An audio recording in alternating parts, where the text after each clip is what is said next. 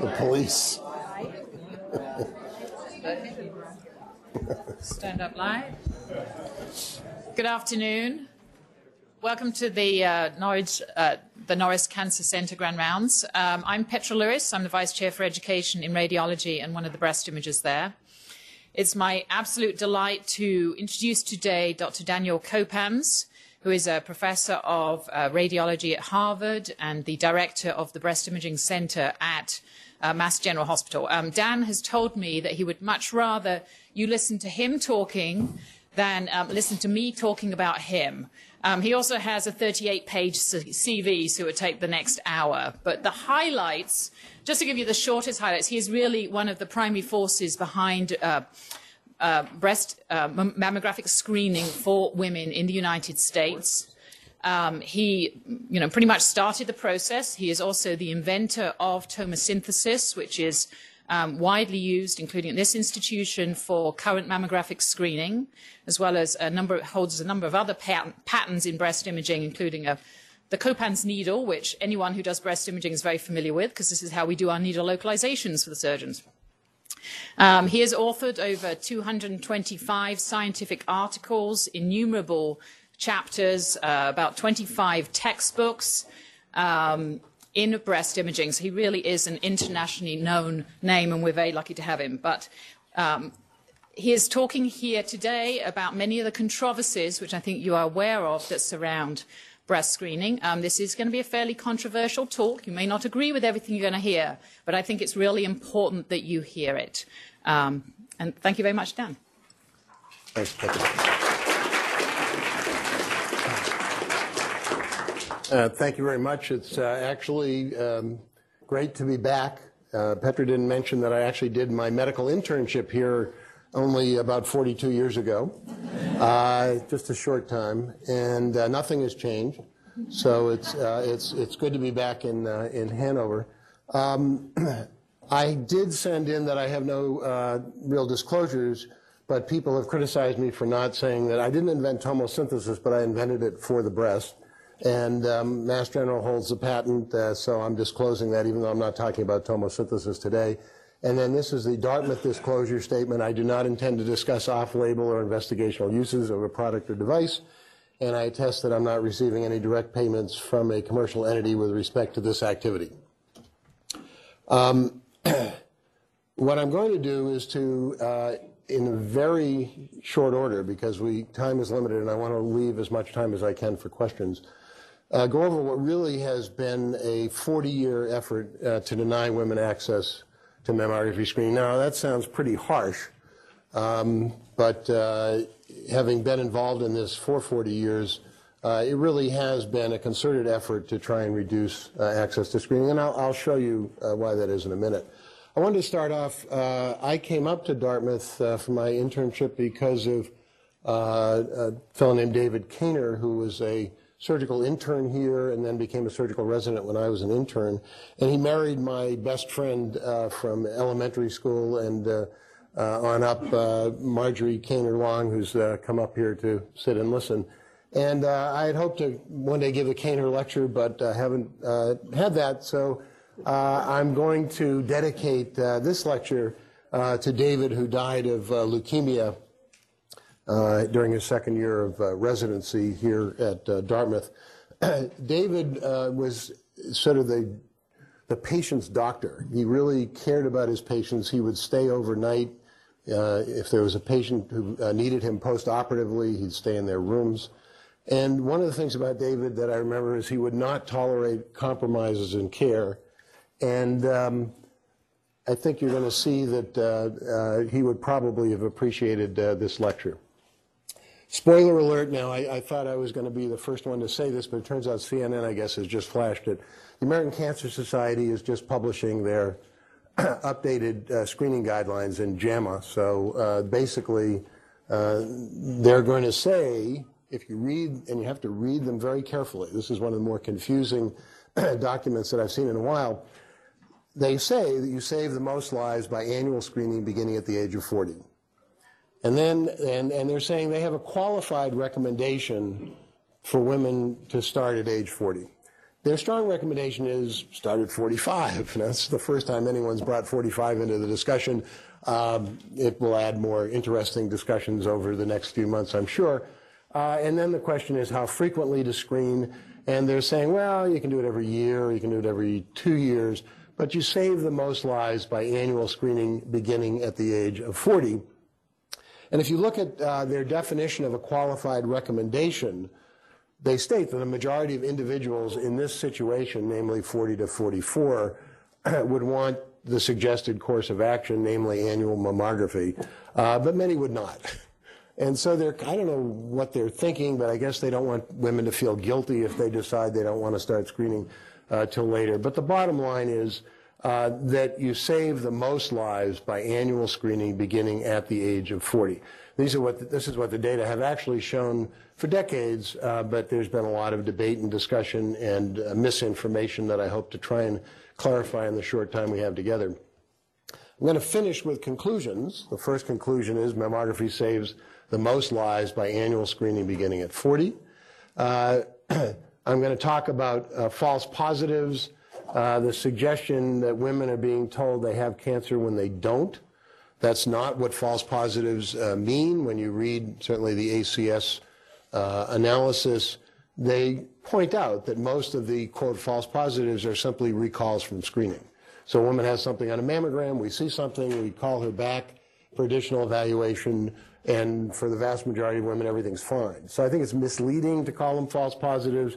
From a scientific point of view, I understand the rationale, but I think women have been misled, and their, their doctors, I think, have been misled to a, um, a certain extent. So my, the conclusion is that most of the false positives are just recalls from screening.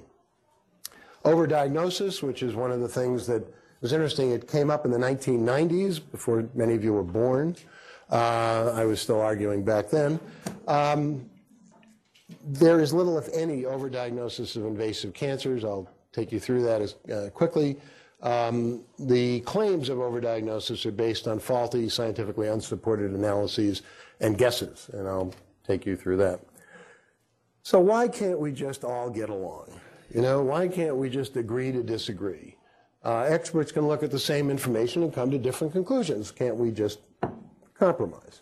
My mother uh, recognized my frustration back in the 1990s. Unfortunately, she's no longer with us. And she came across this story, which has to be true because it's on the web now. But he, a United States naval vessel was barreling through heavy seas at night when a ship was seen coming toward it. The captain had the signalman go up and signal the order to the light alter your course 10 degrees to starboard. For those of you who don't know, means turn to the right. Signalman sent the message and returned with a reply from the light. Change your course 10 degrees to starboard. Well, you can imagine the commander wasn't particularly happy with that, so he had the signalman send the following message. This is a United States battleship. I'm an admiral in the United States Navy. Alter your course 10 degrees to starboard. Signalman went up, came back with a reply. I'm a bosun's mate, third class U.S. Coast Guard. This is a lighthouse. It's your call. So I apologize for uh, bringing the, uh, the Harvard Shield into here, but our motto actually is Veritas, which uh, stands for truth. So I'm here to try and speak the truth. Mammography screening, uh, despite all the controversies, is probably one of the major medical advances in the last 50 years. Certainly, it's gone, undergone more testing than any other uh, study that I know of, and remarkably, opposition has persisted over that uh, period of time. Um, when you read the ACS guidelines and the U.S. Preventive Services Task Force um, put out preliminary uh, a draft recommendation which said wait until 50 and get screened every two years, which is was their old position as well. If you read what they write, they all agree that you save the most lives by annual screening beginning at 40. So the qualifications come in where they worry about the, the recalls, the false positives, and they're somehow balancing reducing the recalls by not screening uh, somehow equates to dying from breast cancer. And they never tell you how they, the scales they used, but they both agree you save the most lives by annual screening beginning at 40. This has been shown in randomized controlled trials. It's been shown when screening is introduced into the general population. These are data from the randomized controlled trials, and I'm not going to go into detail, but this just shows that there's statistically significant mortality reduction, and the trials included women ages 40 to 74. if you're worried about women in their 40s, there was a lot of debate in the 1990s that, and, and a, a lot of misinformation. I'm going to show you how that developed uh, in a few seconds here. Um, if you just look at the data for screening women in their 40s with long enough follow-up, there's statistically significant benefit for screening women in their 40s. And just recently, a few months ago, the uh, Age trial in um, the UK published their follow-up of women. One of the pieces of nonsense uh, that came up over the years was that um, in the trials, screening uh, women who entered in their 40s and counted as being in their 40s didn't have their lives saved until they became 50 or over and screening started to work. It was called age creep. And, you know, some of us dumb radiologists are going, how does your body know that it's 50 and it's time for screening to work? And anyhow, it turns out it was all nonsense. And the age trial actually was formed because of this, and only women 40 and 41 were screened or offered screening, and they were followed for nine years, so nobody hit 50, and there was still a 25% mortality reduction. So a lot of the baloney uh, about something happens at 50 is exactly that. It's just, and I'll show you some more baloney in a minute. Sorry to use, that's a Boston term. Um, the other point is that the age trial actually underestimates the benefit because they only used single view mammography and uh, didn't biopsy clustered calcifications, so they missed a lot of small cancers, and they admitted that. Now, these are SEER data from the United States, surveillance epidemiology and end results, and even beyond SEER, there are data that go back showing the death rate from breast cancer was unchanged for at least 50 years in the U.S. Screening began in the mid-1980s, and the death rate has declined dramatically uh, since then. Now, therapy has gotten better as well. So there are improvements in therapy, but I think most oncologists um, would uh, agree that uh, they save the most lives when they get to treat breast cancers uh, earlier. it has been suggested that the decline in deaths is due to improvements in therapy, uh, but um, if you look at a lot of the observational data where women have access to the same therapy, um, I want you all to memorize this list. The, the uh, deaths go down in relationship to screening, even though everybody has access uh, to advances uh, in therapy. It's only 16 references, so you should be able to remember that. But those are all studies that showed that uh, when screening is introduced into the population, not just in randomized trials, the death rate goes down. There are observational studies, so there are issues of selection bias and so on, but, but uh, consistently the death rate goes down when screening is introduced. So here on the right is the death rate for American women going down steadily from 1990. This is the death rate for men with breast cancer in the United States. We do get breast cancer, fortunately for us, at a much lower rate than women. Uh, we're treated the same way. But notice our death rate, instead of going down in 1990, went up. Stayed up until about 2005 and then came back down to 1990 levels and has uh, remained there. Whereas the death rate for women has continued to decline, and I would argue, again, this is not proof, but I would argue that that's because we screen women and we don't screen men for breast cancer. In more than 40,000 women in the United States are still dying of breast cancer despite our improvements in therapy, and I would suspect, we don't have data on this, that I know of, uh, they all, most of them are getting treated, and yet treatment is not saving their lives.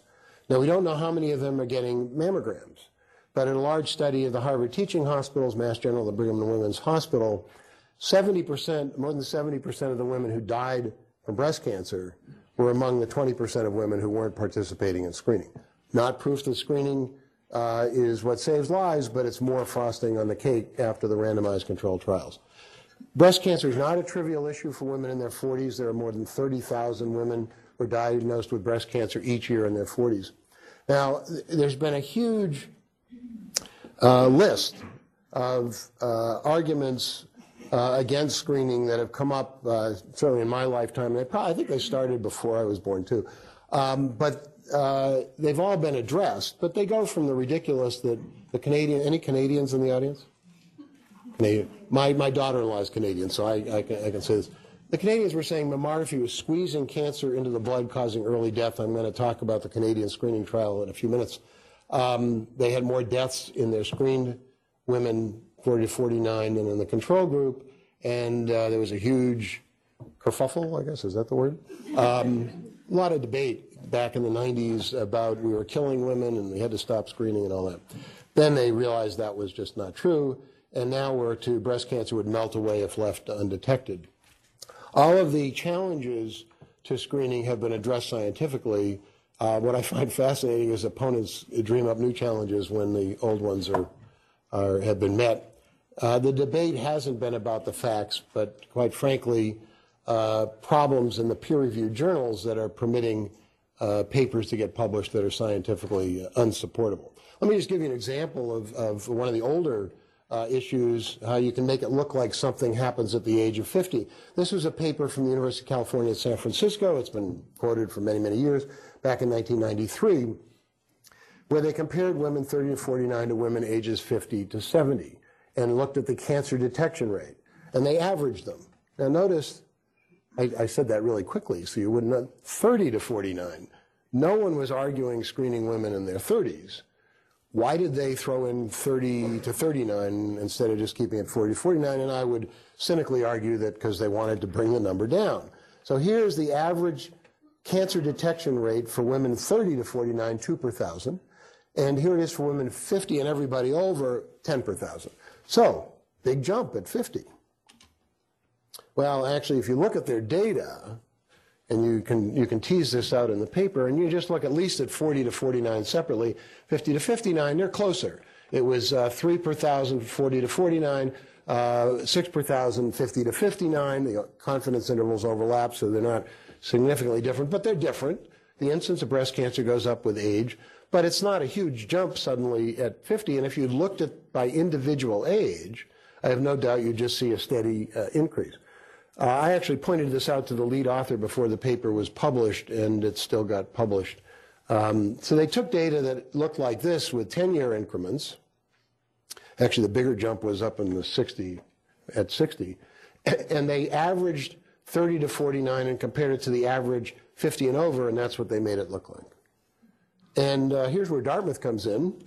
Um, uh, Harold Sox up here at uh, Dartmouth uh, wrote an editorial based on this paper in the Annals of Internal Medicine 1995. The yield of cancers of the first mammogram is five times higher in women 50 years of age and older, 10 versus 2. Clearly, mammography is much more efficient in detecting breast cancers in older women. It's not true. Uh, it was made to look that way, and I'm not sure why Harold uh, missed it. Uh, but that idea that something suddenly happens at the age of 50 has been repeated over and over again by uh, grouping data and uh, averaging it. the U.S. Preventive Services Task Force in 2009 was a little better. These are data, I just made a graph of uh, 40, 41, 42, 43, 44, and increased the cancer incidence by um, 0.1 per age. So it's just going up steadily, which is pretty much what happens in the population. A woman age 40 has one chance in a thousand this year of having a cancer. 41 is 1.1, 42 is 1.2. So it goes up steadily with increasing age. This is what the UCSF paper did, made it look like there's a sudden jump. The U.S. Preventive Services Task Force in 2009 was a little better. They did it by 10-year periods, but there's no jump at these ages. It's all got to do with averaging uh, the groups. The age 50 has been imbued with uh, unsupportable uh, importance. There's no biological or scientific reason uh, to have a threshold for screening at age 50 it's arbitrary. Now, women aren't told that. It sounds like there's something that happens at 50. Uh, nothing happens at 50. These are data from Mass General we published years ago, but if you, if you look at your own data here, I'm sure you'll see the same thing. This is the recall rate from screening, the false positive uh, rate. You can see nothing happens at age 50. The recalls go down slightly. I think it was from 8% to about uh, 7 or 6% by age uh, 80, but nothing happening at 50. This is the recommendation for biopsies. You can see there's more statistical fluctuation because the numbers are lower, but again, by individual age, not averaging, but 40, 41, 42, you can see nothing happens at 50. And this is the cancer detection rate, again, even more statistical fluctuation because fewer uh, patients. But again, nothing happens at 50. The cancer detection rate goes up steadily with increasing age because the prior probability of cancer in the population goes up steadily with increasing age. There are absolutely zero data. I would challenge anyone to find any data that show that anything changes suddenly at the age of 50 or any other age for that matter. So this is a myth that's been perpetuated, and we're still seeing it today, where now the ACS is saying, well, let's move the threshold to 45. Uh, even though they're saying, but there's still benefit at 40. Why 40? Well, the reason we use 40 is that the randomized controlled trials didn't include anyone younger than 40. The cancer detection rate for women 35 to 39, based on a, a, Memorial Sloan Kettering study years ago, is the same as for women 40 to 44, but we don't have randomized controlled trial data to say that those women can have their lives saved, so we're not pushing screening before 40. We've stood by the science, and that's why the age of 40 is supported by the science. This is just a list of some of the issues that have come up over the years. Uh, radiation is going to cause more cancers than it's going to cure, not true. Radiation risk, fortunately, is very, very low, if non-existent, for women 40 and over. Breast turned to fat at 50 and screening suddenly begins to save lives. I mean, I, I don't have time to go through all these. I'm happy to talk to anyone afterward. Um, I've written, and other people have written on this as, as well. Screening leads to massive overdiagnosis and overtreatment. I'm going to get to that in a second. And then I think what's behind some of this is money can be saved by allowing women to die rather than uh, screening. Uh, and I'm not going to talk about that, but I, I Again, if someone wants to talk about it afterward, I'm happy to. So it all revolves around the harms, the so-called harms of screening, which I think unfortunately is a pejorative term and misunderstood by a lot of people. Most of the harms are false positives, and most of the false positives are recalls uh, from screening. This is uh, sort of a national average. I'm not sure what it uh, is up here at Dartmouth, but um, if you screen 1,000 women, approximately 100, 10% will be recalled for additional evaluation. Now, it's always fascinating to me is when numbers are taken out of any kind of frame of reference. The recall rate for cervical cancer screening, are known as pap smears, is 10%. And yet I haven't, there was a, there was a time back in the 70s when people were clamoring, you know, about that, and somehow that's sort of died down. But the recall rate is 10% in, in the United States. And you look at the numbers, about 65 have a few, uh, the 100 have a few extra pictures or an ultrasound, nothing's found, everyone's reassured they go back to routine screening. Uh, about 26 are asked to come back in six months. It's like if a clinician feels a, excuse me, feels a lump, says, I don't think it's much, when we have you come back in three months and we'll see it again. I mean, that's done every day. This is done uh, radiographically.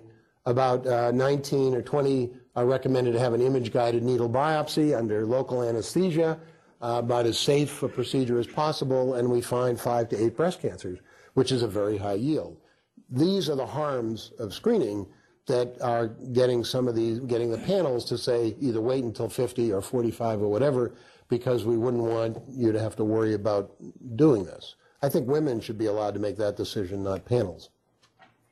This was it came out after the uh, 2009 uh, task force guidelines, uh, where this I think this cartoonist was right on. He said, "Yes, regular mammograms and early detection would have saved your life." But aren't you glad we spared you all that anxiety? And there, there is anxiety associated with being recalled from screening. It's scary. You think you may have breast cancer. Fortunately, the vast majority are, are, reassured. It's interesting. The American Cancer Society guidelines didn't count anxiety as a major issue. Uh, so they weren't, it seems to me when they were saying, well, you can wait, it had to do with inconvenience rather than anything else, which is a little strange to me. We do have a problem in this country and um, I don't have time. I'm happy again to go over all the data on this. Uh, New England Journal of Medicine, that's my, you know, Harvard's journal, theoretically. The Annals of Internal Medicine, Journal the AMA, and the Journal of the National Cancer Institute. By the way, how many of you assume the Journal of the National Cancer Institute is the National Cancer Institute's journal?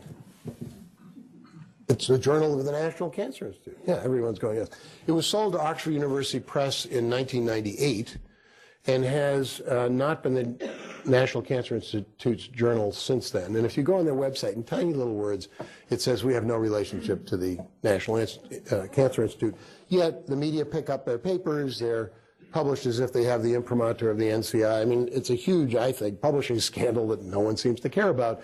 And the JNCI has refused to publish supporting articles until recently. They have a new editor uh, supporting articles uh, with breast cancer screening, particularly for women in their 40s, as have these other journals. Um, the New England Journal continues to publish misleading and scientifically unsupportable material about screening. Uh, this was a paper published in 2010 by Kalager et al.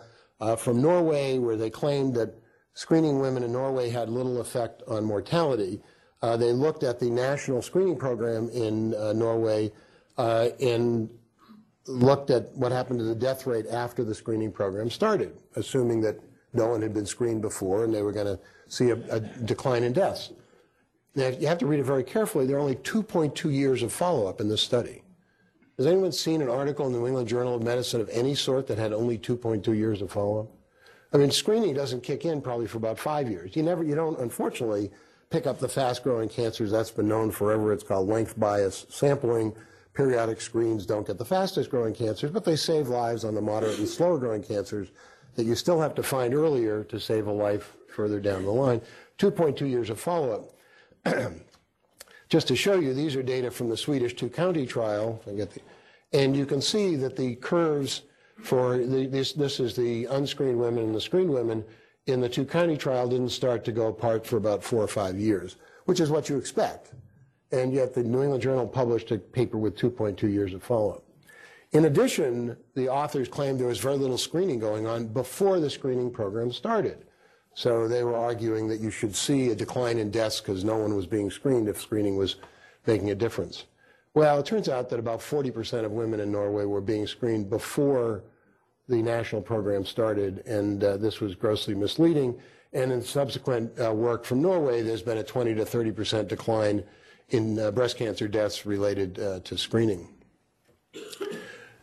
this is another paper in the New England Journal of Medicine uh, by Bleyer and Welch. Some of you, I, I think, know Dr. Welch, um, where they claimed that in 2008 alone, breast cancer was overdiagnosed, overdiagnosed in more than 70,000 women. 30% of all breast cancers diagnosed. And it, just as a coincidence, Dr. Welch had an op-ed piece in the um, uh, New York Times uh, at the right after his paper was published. It's very hard to get op-ed pieces in the New York Times. I've tried multiple times.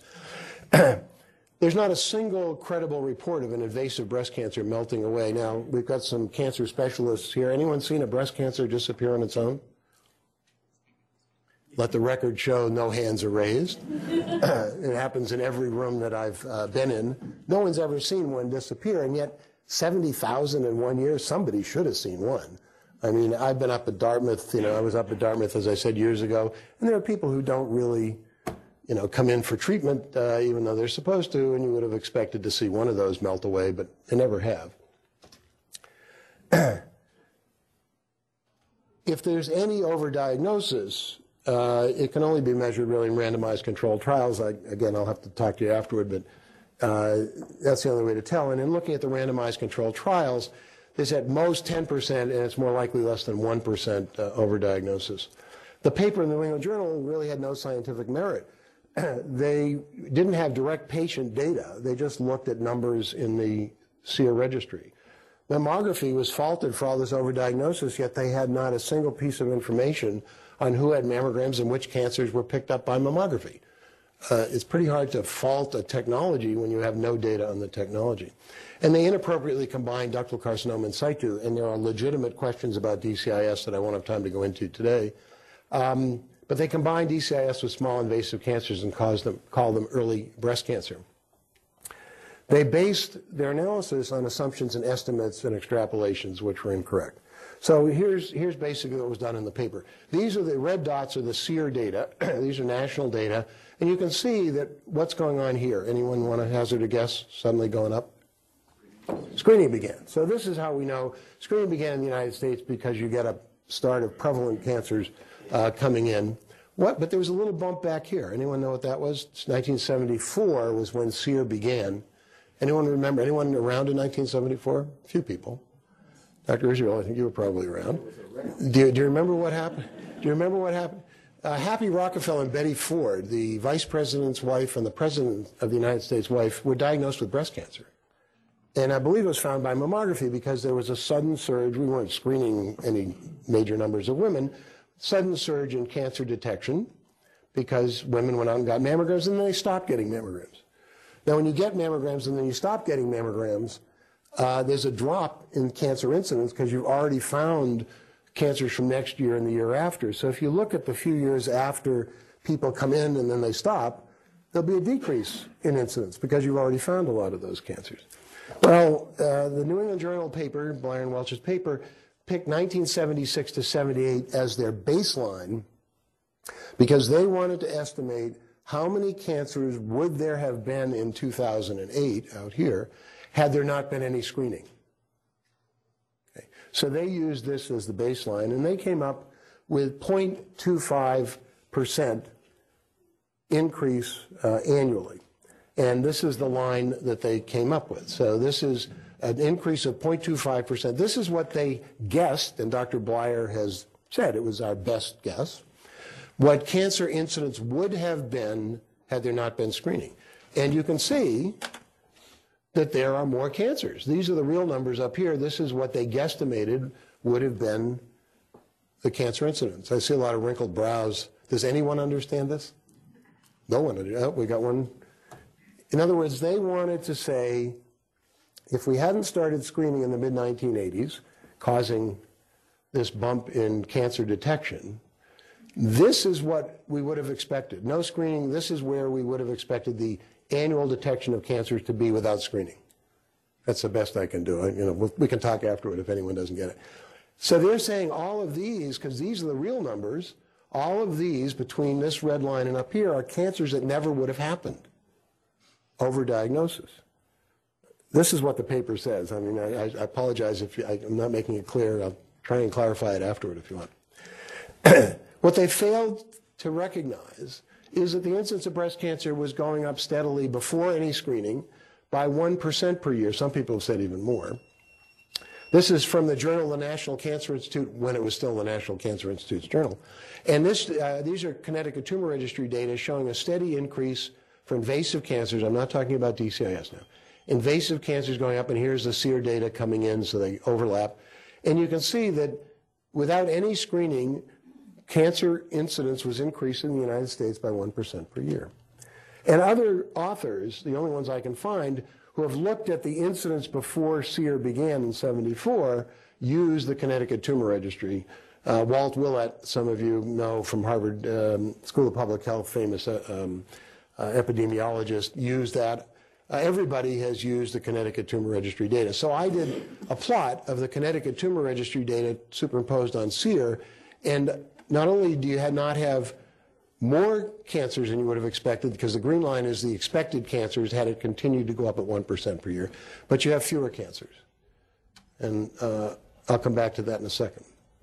So if the correct extrapolation had been used, and there's a lot, you know, we can argue about whether this is even the right way to look at these data, but this is what Bleyer and Welch did. they extrapolated uh, saying that there was massive overdiagnosis if you used 1% per year, which I would argue 40 years of data are better than three. Um, there's not only no excess cancers, no overdiagnosis, uh, but there's, um, there were fewer cancers. And if you're taking ductal carcinoma in situ out of the population, you would hope there would be fewer invasive cancers, which may be the reason. Again, I wouldn't argue from a science point of view, but it's certainly uh, uh, likely. Healthcare advice shouldn't be based on guesses. And there was an effort to actually get this paper withdrawn. There was a letter to the editor of the New England Journal signed by more than 40 experts in breast care, surgeons, uh, oncologists, uh, radiation oncologists, and a few um, uh, organizations, uh, saying the paper was not scientifically supportable, and the New England Journal of Medicine wouldn't even publish the letter.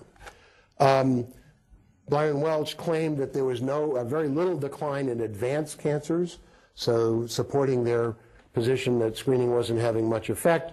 In fact, if you use the annual percentage change of 1.3%, which is what Helvie and Hendrick did based on a lot of other data, there's been a decline of 37% in advanced cancers. So Bleyer and Welch were incorrect about that. And actually, Bleyer shows this when he shows the various different um, uh, guesses, if you will, that could have been done. There's been a major decline in late stage uh, cancers.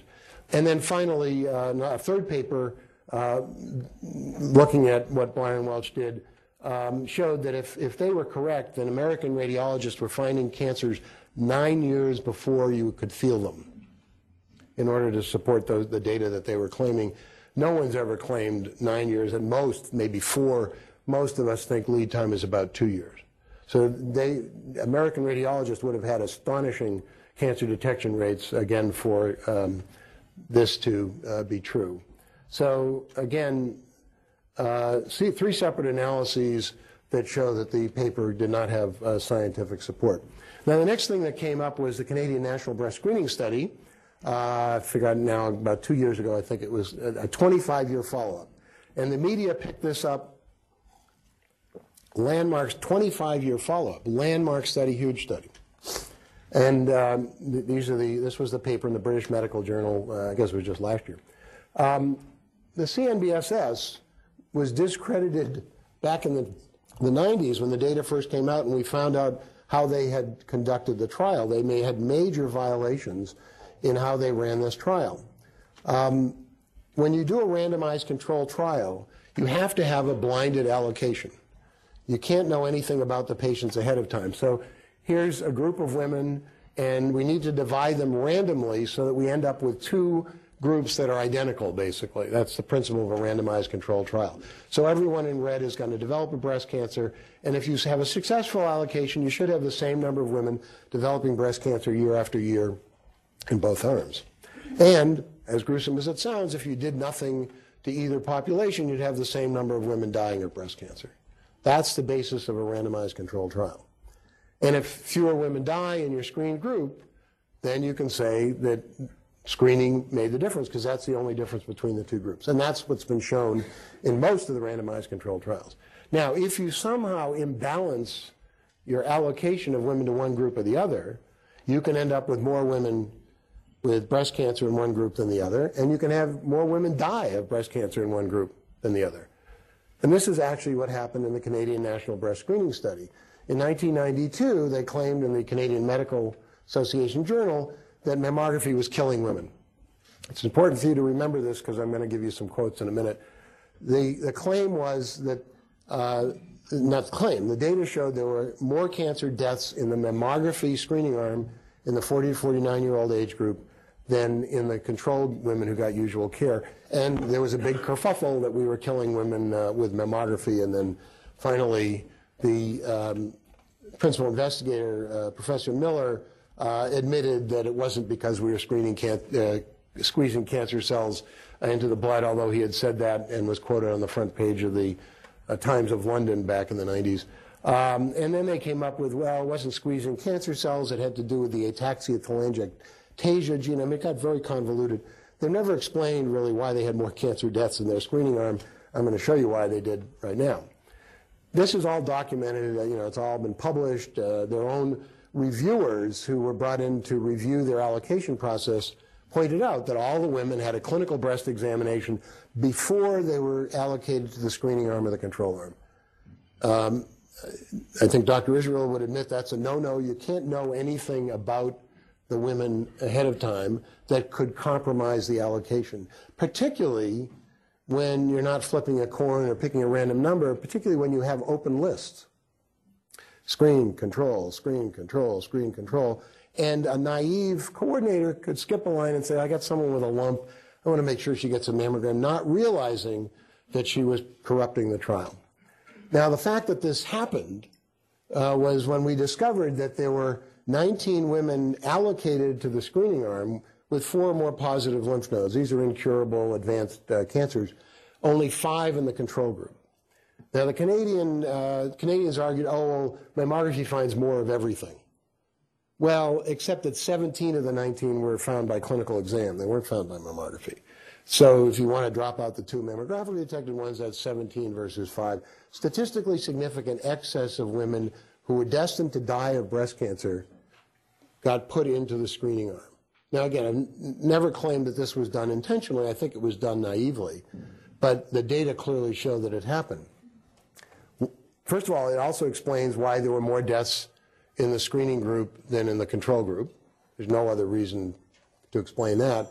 And of even greater uh, amazement to me, which people have ignored, the control women who are getting the usual care in Canada, and in Canada, the five year survival rate was 75%.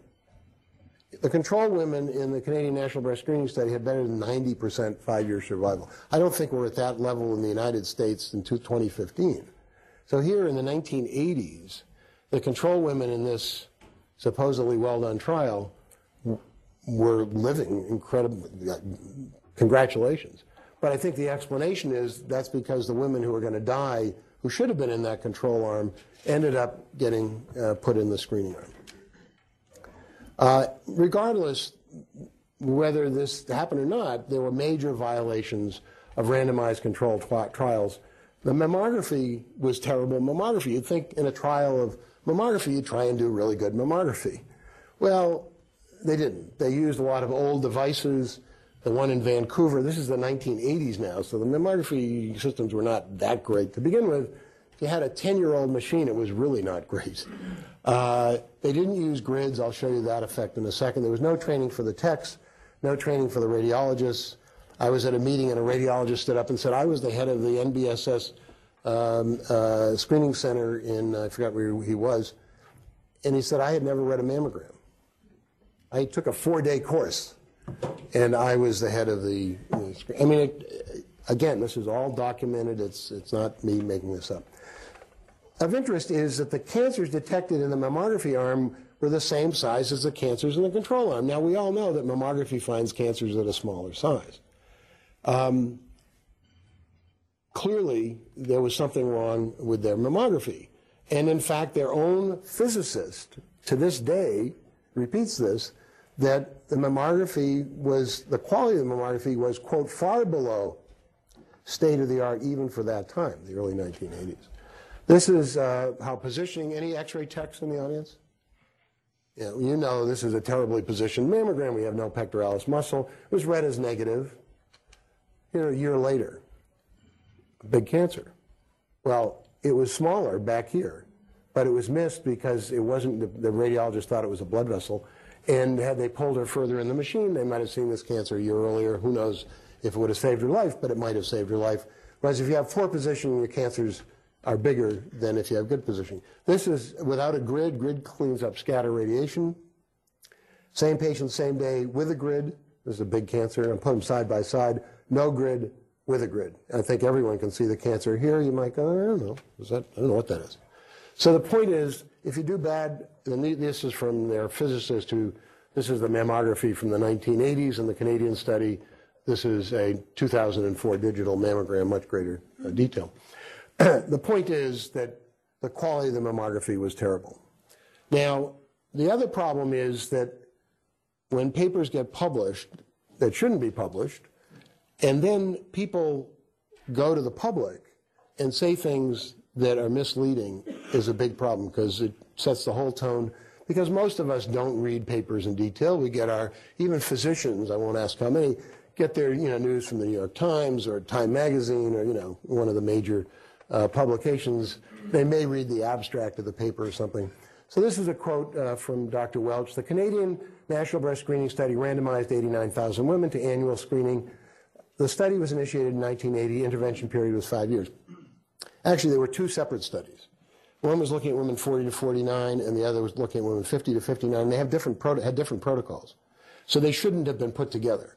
Dr. Welch um, made it sound as if there was one study. Then in his, this is in his um, Huffington Post. This is all you know public material. Since the initial publication of its findings, it's been the subject, this is the Canadian study, of intense criticism by a small group of physicians who appear to subscribe to the adage that if you repeat something often enough, it eventually becomes true.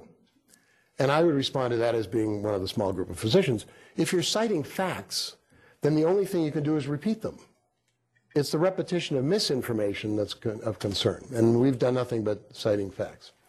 In a commentary on CNN, and I think it's probably still on there, don't slam Canada for mammogram, mammogram study.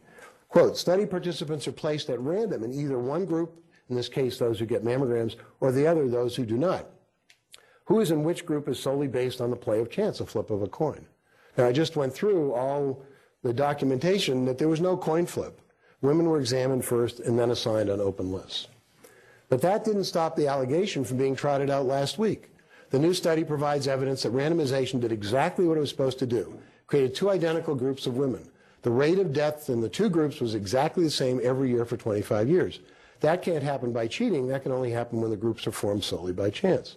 Well, I just showed you that in the 1990s, there was a big kerfuffle because there were more deaths in the screening arm than in the control arm. So to, uh, you know, a little revisionism to say there were the same number of deaths year after year, that's not true if you looked at the studies 40 to 49 and 50 to 59 the way they were supposed to be looked at. So that's false. One criticism was the use of outdated mammographic technology, a concern that could be leveled at all the trials of screening mammography since they were initiated decades ago. Well, this again is not understanding the facts. He's suggesting that the CNBSS is being judged on the quality of today's mammograms. It was being judged on the quality of mammograms back in the 1980s. And they failed based on, I was one of the reviewers that they brought up to review the quality of their mammograms. We, were, we didn't have digital, you know, we were basing them on the mammograms that we knew how mammograms could be done at that time. And uh, Myron Moskowitz and a radiologist from Canada and I graded them as poor to unacceptable for most of their trial. They actually published those data. So we're not, we weren't grading them on modern mammography. They were poor compared to the mammography of the time. And then the more serious criticism, however, was that the investigators had cheated. The randomization had been subverted and sicker women directed to the screening group. Well, it's pretty outrageous because no one has ever said they cheated. Their own descriptions and the published facts show that the allocation of women was unblinded and compromised. Those are the facts. I don't think, was, I hope it wasn't done intentionally, but it certainly happened based on the, the data. Now, for the oncologists in the audience, if I uh, reported on a trial of chemotherapy and I used Alkeran, which is an outdated agent, and I first performed a clinical breast exam on all the women before assigning them to the drug arm or the control arm, and I identified the women with the larger, more advanced cancers before allocation, and those who allocated the women knew the results of the clinical exam, and assignment to the treatment group or the control group was on open lists. Are you getting ill here listening to this? This is how not to do a trial. That a line could be skipped, placing the larger cancers in the drug arm, and a statistically significant greater number of women with large advanced cancers were allocated to the drug arm. And I showed that not only were there no fewer deaths among the treated women, but there were more deaths. And I concluded, therefore, that no form of chemotherapy had any value in treating breast cancer. My trial would never make it in a paper it would have been thrown as compromise. I don't understand why that's, and that's the correct thing to do for a treatment trial. Why is it not the correct thing for a screening trial? In addition, the CNBSS, the Canadian study, claimed that there were more than 22% more cancers detected in their screening arm, which they claimed were overdiagnosis. Except if you look at their paper, this is uh, figure one, I think it is. Yeah, table one, sorry, table one. They had in the screening arm 3,250 cancers and 3,133 in the control arm, which if you do the math, and I can do the higher mathematics here, it's a difference of 117, which over all those women is less than 4% overdiagnosis. They claimed a 22% over. Their paper has, has the data in there. So the CNBSS has been ignored in Canada, which is ironic, and they published an article uh, in 2014, the Canadians, showing uh, in an ob observational analysis of the various provinces a marked decline in deaths for women who participate in screening, uh, and including women uh, in their 40s. So I would finish, and I want to finish with some time for questions. The debate, debate has not been about the facts, but it's been, I, unfortunately, the result of data manipulation, I would say pseudoscience that's permitted and per, uh, perpetuated by bias and failed peer review at the medical journals and disseminated by an uncritical media. Now, the last thing is, well, I love this. Why are we screening all these women who aren't going to get breast cancer? Why don't we just screen the women who are going to get breast cancer? And it's like, I never thought of that. What a brilliant idea. And it, it really, that's the way it's being proposed. Let's just screen high risk women. Well, first of all, the randomized control trials weren't stratified by risk, so we don't know whether screening high risk women saves lives. We think it will. But the more important point is women with a genetically inherited um, mutation of the BRCA1, BRCA2, so-called BRCA1, BRCA2 genes, account for about 10% of all breast cancers each year in the United States. If we put in family history and some of the other risk factors, another 15%. If you do the math, that's 25%, meaning that 75% of women diagnosed with breast cancer each year in the United States have no known extra risk.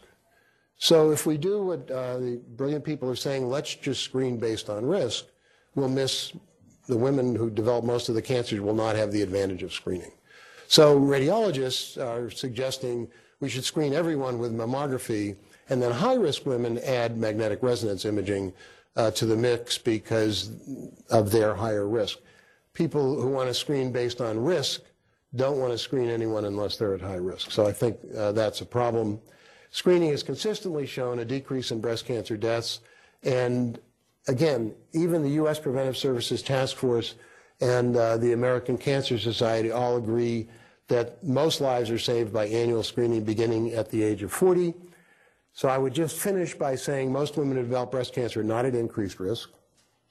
All women are at risk, and annual screening beginning at the age of 40 should be encouraged for all women. Even if it's not encouraged, it should be available. And the concern is that uh, these guidelines get misinterpreted, uh, and the insurance companies say, well, we're only going to pay for every two years starting at 50. That means that only you know, wealthy women can participate in annual screening. Well, I appreciate uh, the invitation. I appreciate you sitting through all this, and I'm happy to take uh, any questions.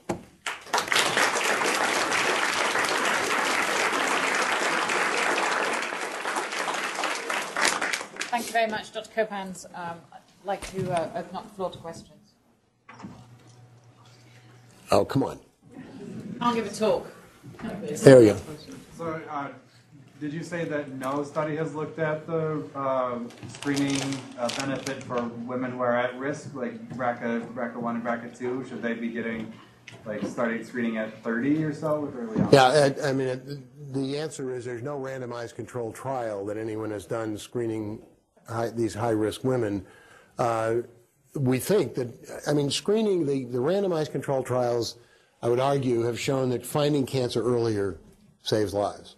Uh, and theoretically, if you screen high-risk women and find their cancers earlier, you'll save lives, but we don't actually have proof of that. Yeah. Yes, sir. Given that is another benefit from screening, so that didn't touch on, we mainly focus on saving lives, but if you detect, mammography is going to detect cancers when they're smaller and when they're less likely to have nodal metastases. And so by, I'd much rather, as one of the of oncologists here, I'd much rather treat patients when they have smaller tumors that are less likely to be node positive because the toxicity of therapy is going to be a lot less for those patients too. So most, many more of them can have lumpectomies rather than mastectomies and a lot can forego chemotherapy that would otherwise be recommended to get chemotherapy. That's another, that's, Yeah. Did, did anyone not hear that? I mean, I think that, you know, that's a point I stay away from that because it's a little bit too, I mean, there have been some studies that show that you do uh, have uh, less aggressive uh, treatment if you treat smaller cancers. Um, and, uh, but, yeah, but, but saving lives is sort of what everybody kind of relates to. But no, you're absolutely right. If you find cancer at a smaller size and earlier stage, the treatment can be less uh, aggressive. Yeah. Yes. Have you read the article on Time Magazine recently about different stage of breast cancer has different recommendation for treatment? I'm sorry, what was, Early stage they recommend to watch and don't do the any uh, operation or chemotherapy. well, I, if I understand your question is DCIS, yeah. So um, for those of you who don't know, uh, breast cancer almost certainly starts uh, in the uh, in, uh, lining cells of the, of the ducts and uh, grows as intraductal ductal carcinoma in situ for nobody knows how long, some very short, some very long. And eventually, many of these will invade and become invasive cancers. Cancer that's in the ducts can't kill anyone. Uh, invasive cancer gets access to the lymphatics and the uh, blood supply and can spread to other parts of the body, and it's metastatic spread, uh, destroying other organs that, that kills people. So the big controversy, because mammography finds a lot of ductal carcinoma in situ. Before uh, mammography, the percent of women diagnosed with breast cancer with DCIS, it was about 3 to 5 percent of all cancers.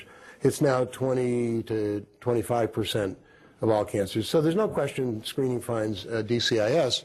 And the big question is how to treat that. And there was a paper that came out recently, um, Dr. Narod, who actually wrote the 25-year follow-up of the Canadian study, where they looked at SEER data and showed, I would say not surprising, that it didn't matter how you treated the breast. Uh, survivals were A, very good, but uh, you didn't affect ultimate survival by whether you did a lumpectomy, lumpectomy plus radiation, or mastectomies. Um, the problem is that this was not a randomized trial, so the women who had low-grade, probably small DCIS were the ones who probably had lumpectomy and then so on up to larger DCIS. We don't know that. The data weren't in the study. the paper got misinterpreted as saying you don't have to treat anyone for DCIS. Everyone in that paper, as far as we know, got treated. Uh, and there are legitimate questions. We don't know. Uh, pathologists don't know how to tell which DCIS lesion is going to go on and invade. We've got some idea. Go on and invade and become potentially uh, lethal. So that's where all, and most of breast cancer treatment, even for invasive cancers, is for local control. It's the systemic treatment that you use to try and clean up any potential metastatic spread.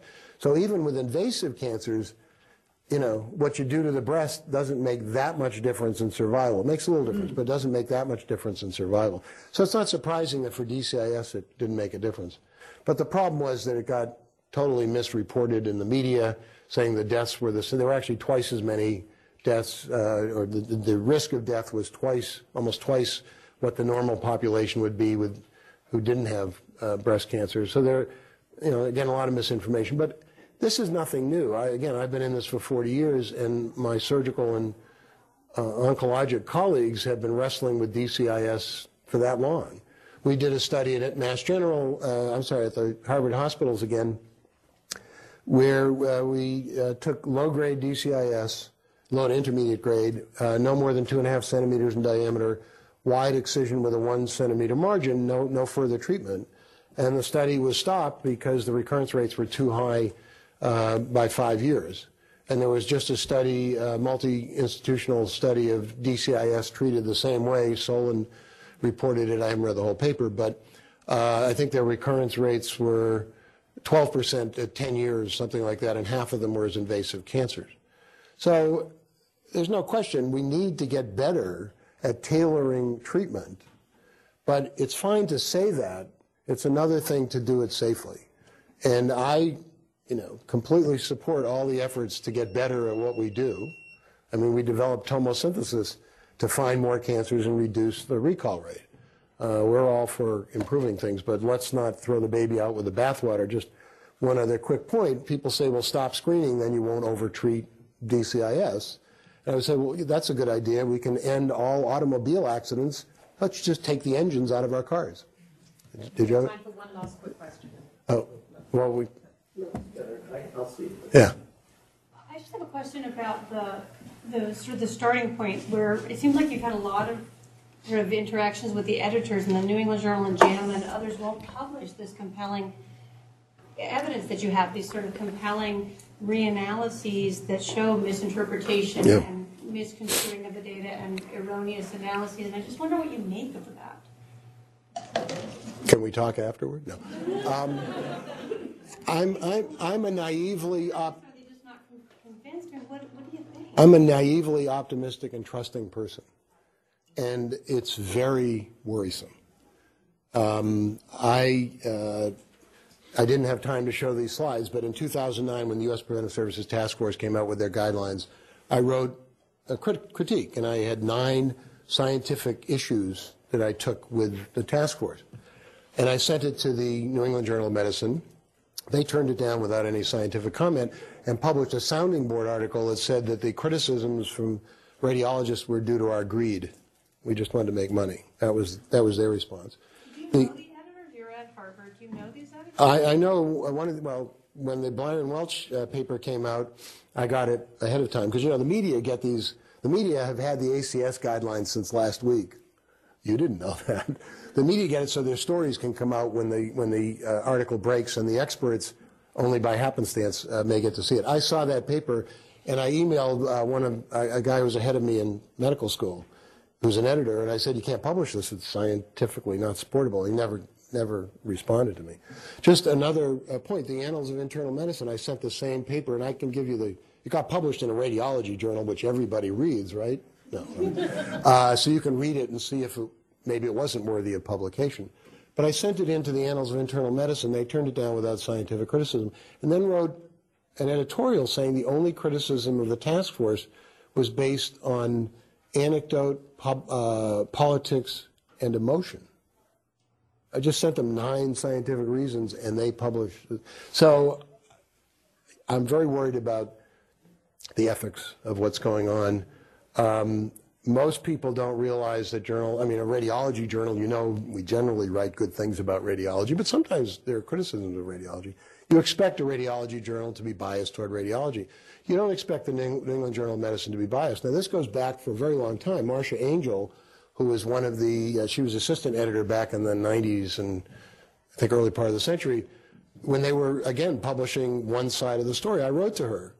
And I said, you realize that, you know, everyone thinks that you're unbiased, but you're publishing one side of this issue. And she wrote an editorial saying the New England Journal of Medicine, quote, didn't feel compelled to provide both sides of controversial topics.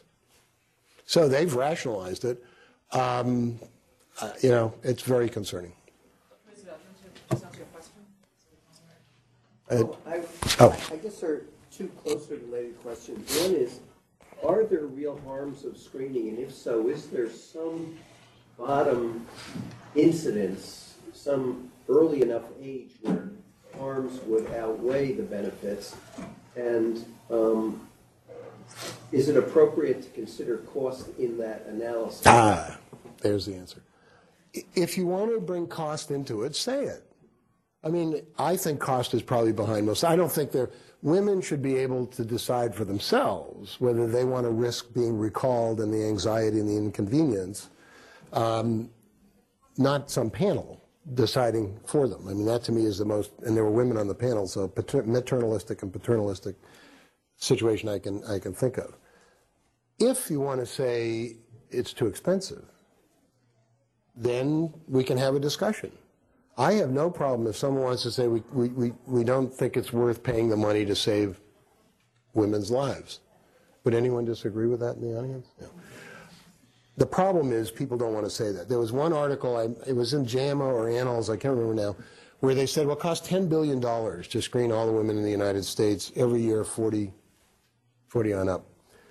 If we went with the U.S. Preventive Services Task Force guidelines and screened uh, only starting at 50 and every two years, we'd save $7 billion.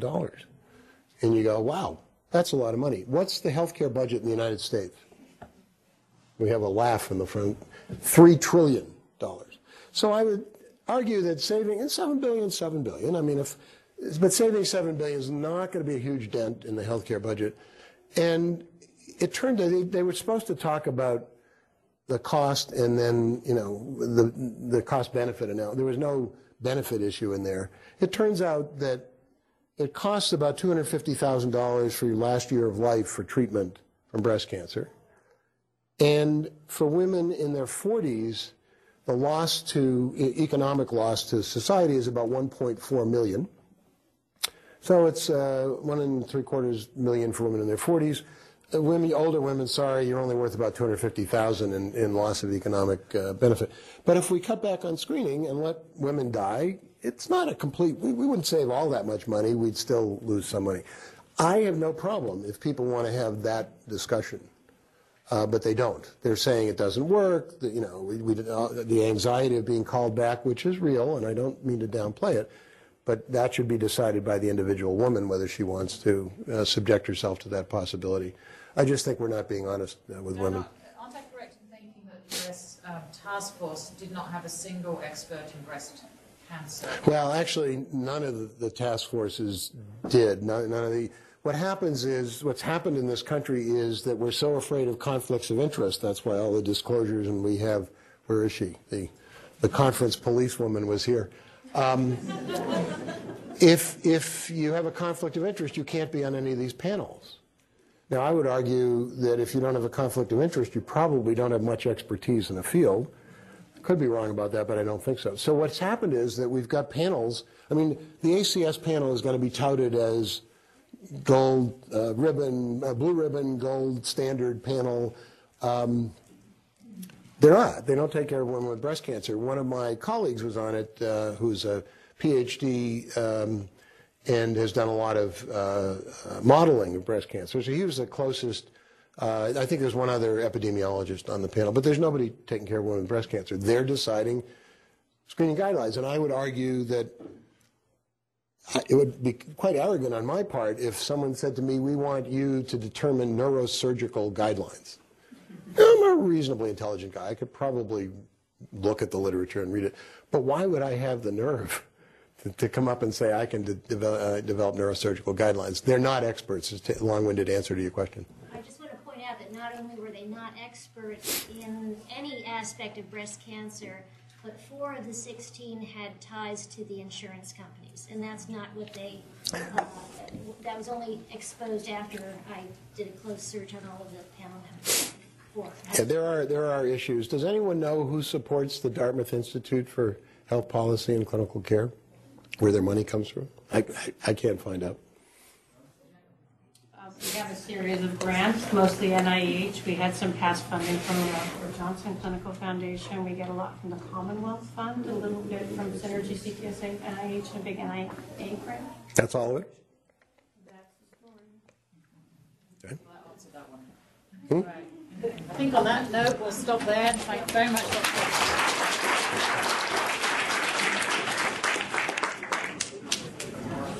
Dr. Great.